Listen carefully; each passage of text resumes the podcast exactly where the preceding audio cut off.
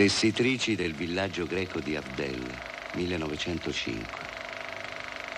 Primo film dei fratelli Miltos e Yanakis Manakis. Primo film girato in Grecia e nei Balcani. Ma è proprio vero. È il primo film. È il primo sguardo.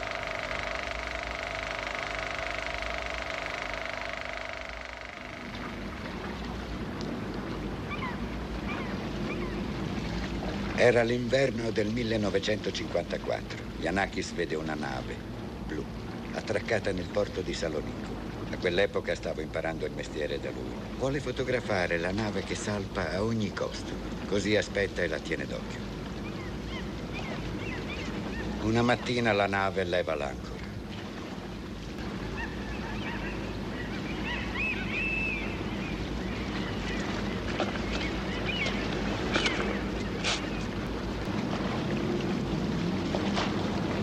Yanakis muore la sera stessa. Nel delirio parlava di un certo materiale, di negativi, come le ho detto tre rulli. Un film che per qualche ragione non è mai più stato sviluppato, mai in tutti questi anni, dall'inizio del secolo. All'epoca non ci ho fatto molto caso.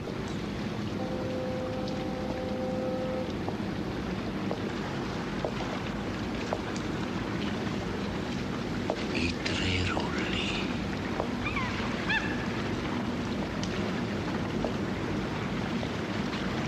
I tre rulli. Il viaggio.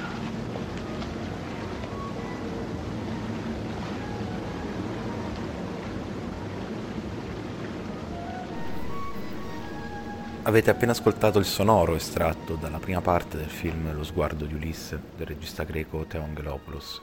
Questo podcast si intitola Pensieri liberi, io sono Marco De Leonibus e vorrei sproloquiare a proposito di malinconia. Non su tutta la malinconia che è un sentimento troppo ampio e sfaccettato, ma su una particolare sfumatura della malinconia. Potremmo dire, per entrare più nel dettaglio, che si tratta di quella particolare condizione umana strettamente connessa con il nostro desiderio di altrove, quando per altrove si intende non solo un altrove fisico, letteralmente un altro luogo, ma anche un altrove metafisico, perciò un oltre luogo, un luogo impossibile in cui possa idealmente venir meno la linea d'orizzonte, di quell'orizzonte che è maledettamente dietro ogni orizzonte. E l'impossibilità di tale luogo, di tale meta, tiene simbolicamente insieme due figure fondamentali del mito, quella di Ulisse e quella di Sisifo.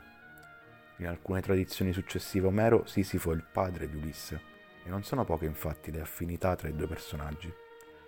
Nel corso dei secoli questa accezione della malinconia ha ispirato un'infinità di poeti ed artisti, e non basterebbe il tempo che ho a disposizione per elencare ed approfondire ogni fonte letteraria. Trovo che sia molto efficace oltre che sintetica. La definizione che ci fornisce Melville in Moby Dick, che è un altro libro che in un modo tutto suo tiene ancora assieme le figure di Sisifo e di Ulisse. Ismaele, all'inizio del romanzo, incamminatosi verso il mare, ci spiega le motivazioni che lo spingono ad imbarcarsi su una nave baleniera e parla a proposito di un umido e piovigginoso novembre, sceso sull'anima. Ecco, io trovo che questa definizione sia oltre che meravigliosa, perché mantiene intatta tutta la foschia, tutta la nebulosità di un sentimento che rimane inesprimibile, rinchiuso in se stesso, ma anche efficace, perché ci consente di circoscrivere la particolare sfumatura della malinconia a cui accennavo, cioè una condizione che, diversamente da altre condizioni malinconiche, connotate dalla passività, è motore, oltre che di un profondo sentire, anche di viaggi, anche di movimenti veri e propri.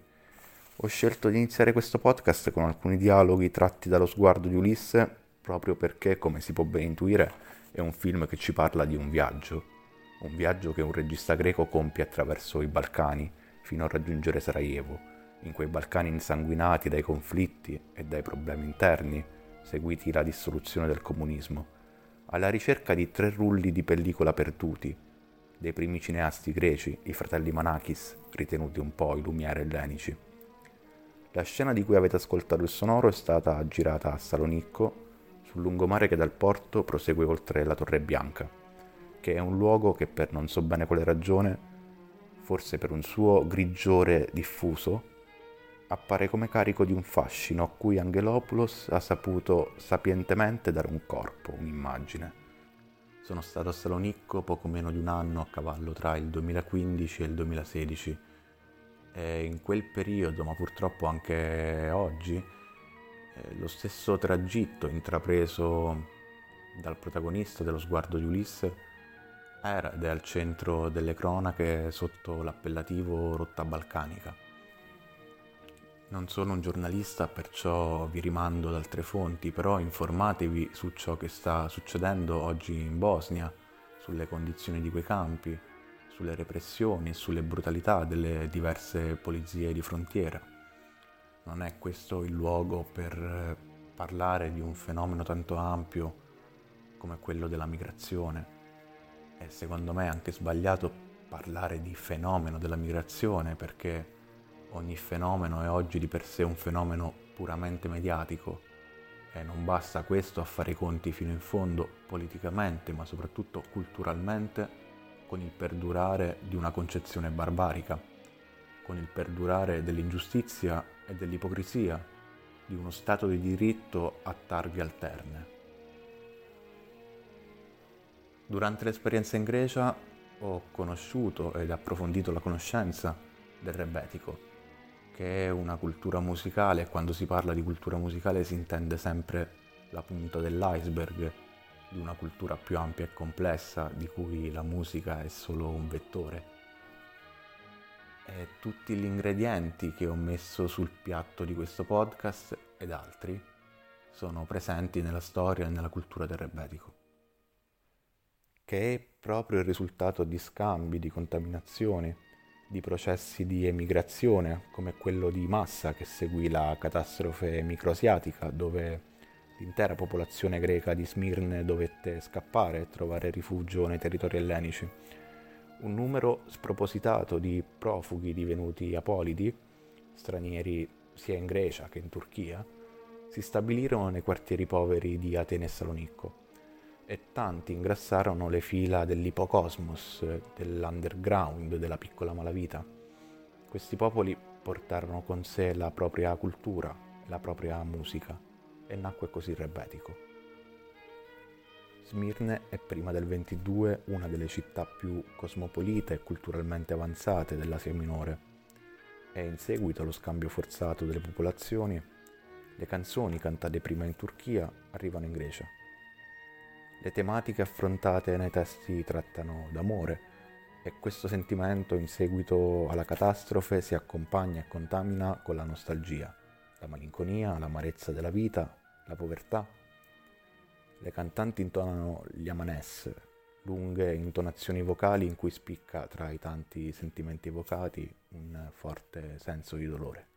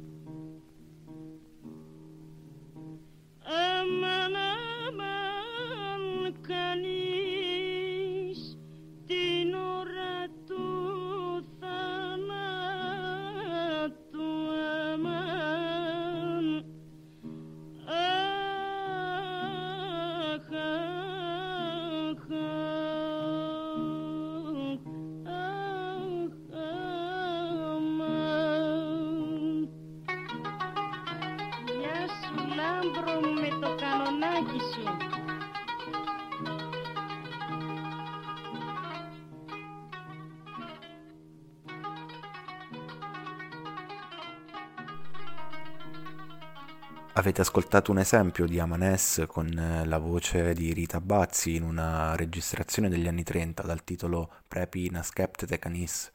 Eh, ci si può innamorare del rebetico in tanti modi, eh, se si ha la fortuna di conoscere il greco o di leggere delle traduzioni, ci si può innamorare dei testi o delle tematiche che non hanno nulla da invidiare ai moderni trapper eh, uno dei luoghi di diffusione maggiori del rebetico, oltre i teché che erano le fumerie d'Ashish, è il carcere, la galera. Eh, in galera è nato il Baglamas che insieme al buzuki è lo strumento che caratterizza questa tradizione musicale.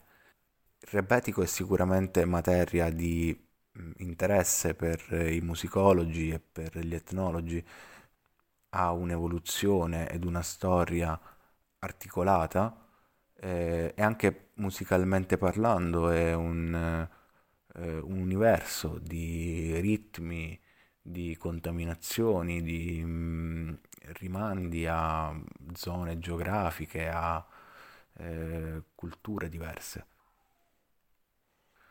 Durante quel soggiorno in Grecia ho scritto diversi appunti riguardo la Taximi, che è una particolare improvvisazione di Buzuki dove scrivevo il rebetes naviga sul manico dello strumento come in un sentiero d'un bosco, addentrandosi in vie impervie, con dissonanze stridenti, zigzagando in diverse dimensioni tonali come un ubriaco che barcolla tra le vie d'un paese. La taximi raggiunge una complessità armonica tale da poter essere paragonata alla contraddittorietà della vita. Essa suona come l'incerto procedere di un'idea, di una meditazione intima. Come dicevo prima, del rebetico ci si può innamorare in tanti modi, ma come per ogni musica il modo migliore rimane quello di ascoltare. Perciò chiudo questo podcast e vi lascio una taximi del patriarca della musica rebetica che è Marcos Vanvakaris. Alla prossima!